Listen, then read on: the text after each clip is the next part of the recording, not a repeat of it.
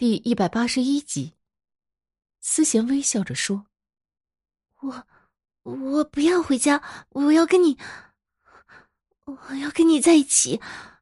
我想，我想永远跟你在一起。跟我在一起？我不懂你说什么。我，我，我爱你。”乐婷上前抱住了思贤，又说：“你爱我，对不对？我知道你爱我。可是，我们认识还不到一个月。我们，我们一见钟情，不是吗？不是吗？”乐婷说着，她抱得更紧了。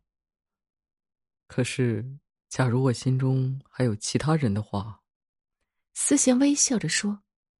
乐婷昂起头，用一种惊讶而且难过的神情，不解的望着思贤。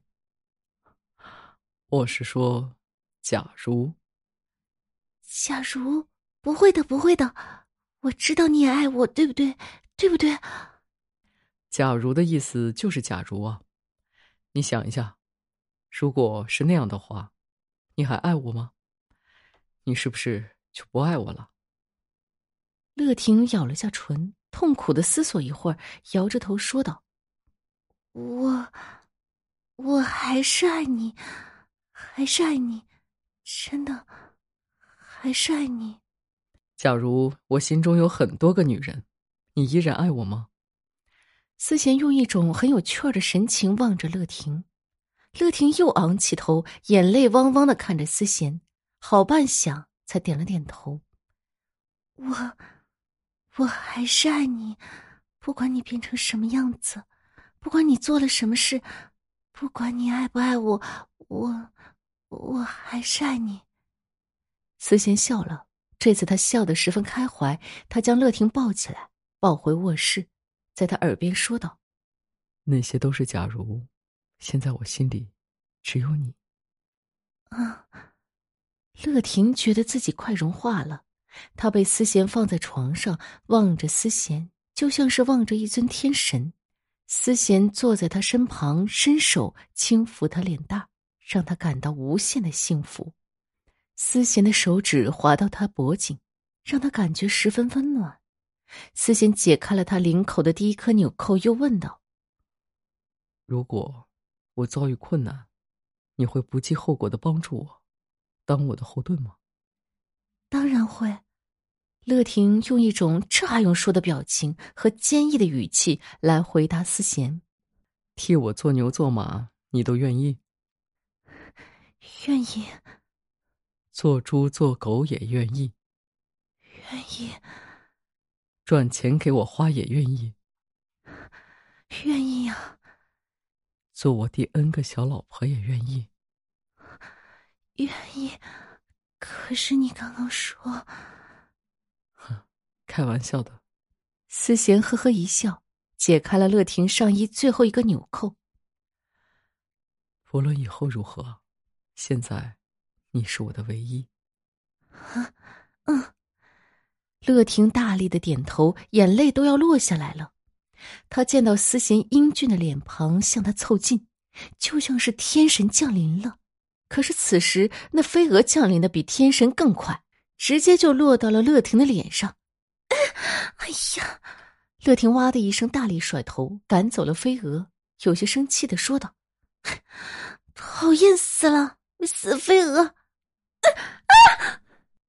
乐婷又一声尖叫，她感觉到脚底有一个东西爬过，像是一只蟑螂。她弹坐起来，缩进了思贤怀里，怯怯的说。你们家虫子有点多呀，哎呦，我我脸有些痒，讨厌飞蛾。可能是刚刚开窗户爬进来的，我把它赶出去好了。思贤将乐婷抱下床，跟着四处张望。他拿起拖鞋，想要打那只停在墙上的飞蛾。乐婷又去洗了把脸，回到卧房时，那飞蛾不但没走，还多了两只。他哎呀一声，那两只飞蛾比之前的还要大。抖动的翅膀就在房中飞绕，思贤是气呼呼的用杂志驱赶那三只飞蛾，但那三只飞蛾怎么也不愿意走。思贤大大呼了一口气，对乐婷一笑：“搂着他出房，来到厨房拿了一罐杀虫剂。给我一分钟，我把飞蛾赶跑。嗯，乐婷点点头。虽然她觉得一分钟无法见到思贤都是一件很煎熬的事儿。思贤拿着杀虫剂回到房中，关上了门，然后悄悄上了锁。他将杀虫剂抛在床上，转身打开了衣橱，将里面的衣服拨到一边。在那些衣服之后，竟然还有个暗门。原来这衣橱没有背板，后面紧贴着一处壁柜。思贤拉开壁柜的门，里面有一些奇怪的法器，有黑色的符，有草人，有弯曲的小刀，还有蜡烛，还有瓶瓶罐罐，还有好几尊孩童的瓷像，还有几张照片，其中就有他和秀慧的合照。另外一边，何琴盯着乐婷的电脑屏幕的思贤，他在秀慧手机里见过这个男人照片，是秀慧的小男朋友。虽然他们两个打扮完全不同，但是何琴的记忆尤佳，他几乎可以确定两者是同一个人。何琴没来得及想太多，房中电灯忽然熄灭了，屏幕闪现一张凄厉的小鬼面孔，张着漆黑嘴巴。恶狠狠的朝着何琴咆哮，啊！何琴猛地受惊，坐在地上。阿登此时在外面看到房间的巨变，赶紧往房间冲，却让忽然关上的房门给撞出去了。更糟糕的是，他让门这么一撞，却没有完全退到门外，还余了一手在房内，让门紧紧夹住，动弹不得。那门犹自不停施力要关上，疼得他是哇哇大叫。黄大师赶紧过来，用肩撞，用脚踹，但是怎么也推不开门。他又惊又怒，回在坛前，想要拿桃木剑和桌上的符，没料到整个餐桌忽然被掀倒了，桌上的各式法器、沙盘还有香炉都乒乒乓乓洒了一地。小鬼造反了！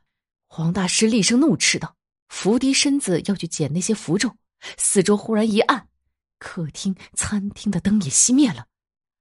啊，乐乐迪啊，你是不是有话跟妈咪说？是是是不是干妈的事？你说，你你说，你好好说。何琴又是惊恐又是难过的缩到角落，只见屏幕上凶狠的小鬼脸就冲着他不停咆哮，跟着旋即消失了。乐婷的电脑在哗啦哗啦作响，键盘、鼠标、电脑椅，甚至整个电脑桌都晃动着。啊！乐婷又是一声尖叫，因为有一只小手从她背后摸过来，掐住她手腕，跟着再一只小手掐住了她的脖子。乐蒂，不要！何琴尖声叫道，使劲挣扎，那手才忽然消失了。同时，他看到身旁有个小影闪过，是个小孩的身影。乐蒂，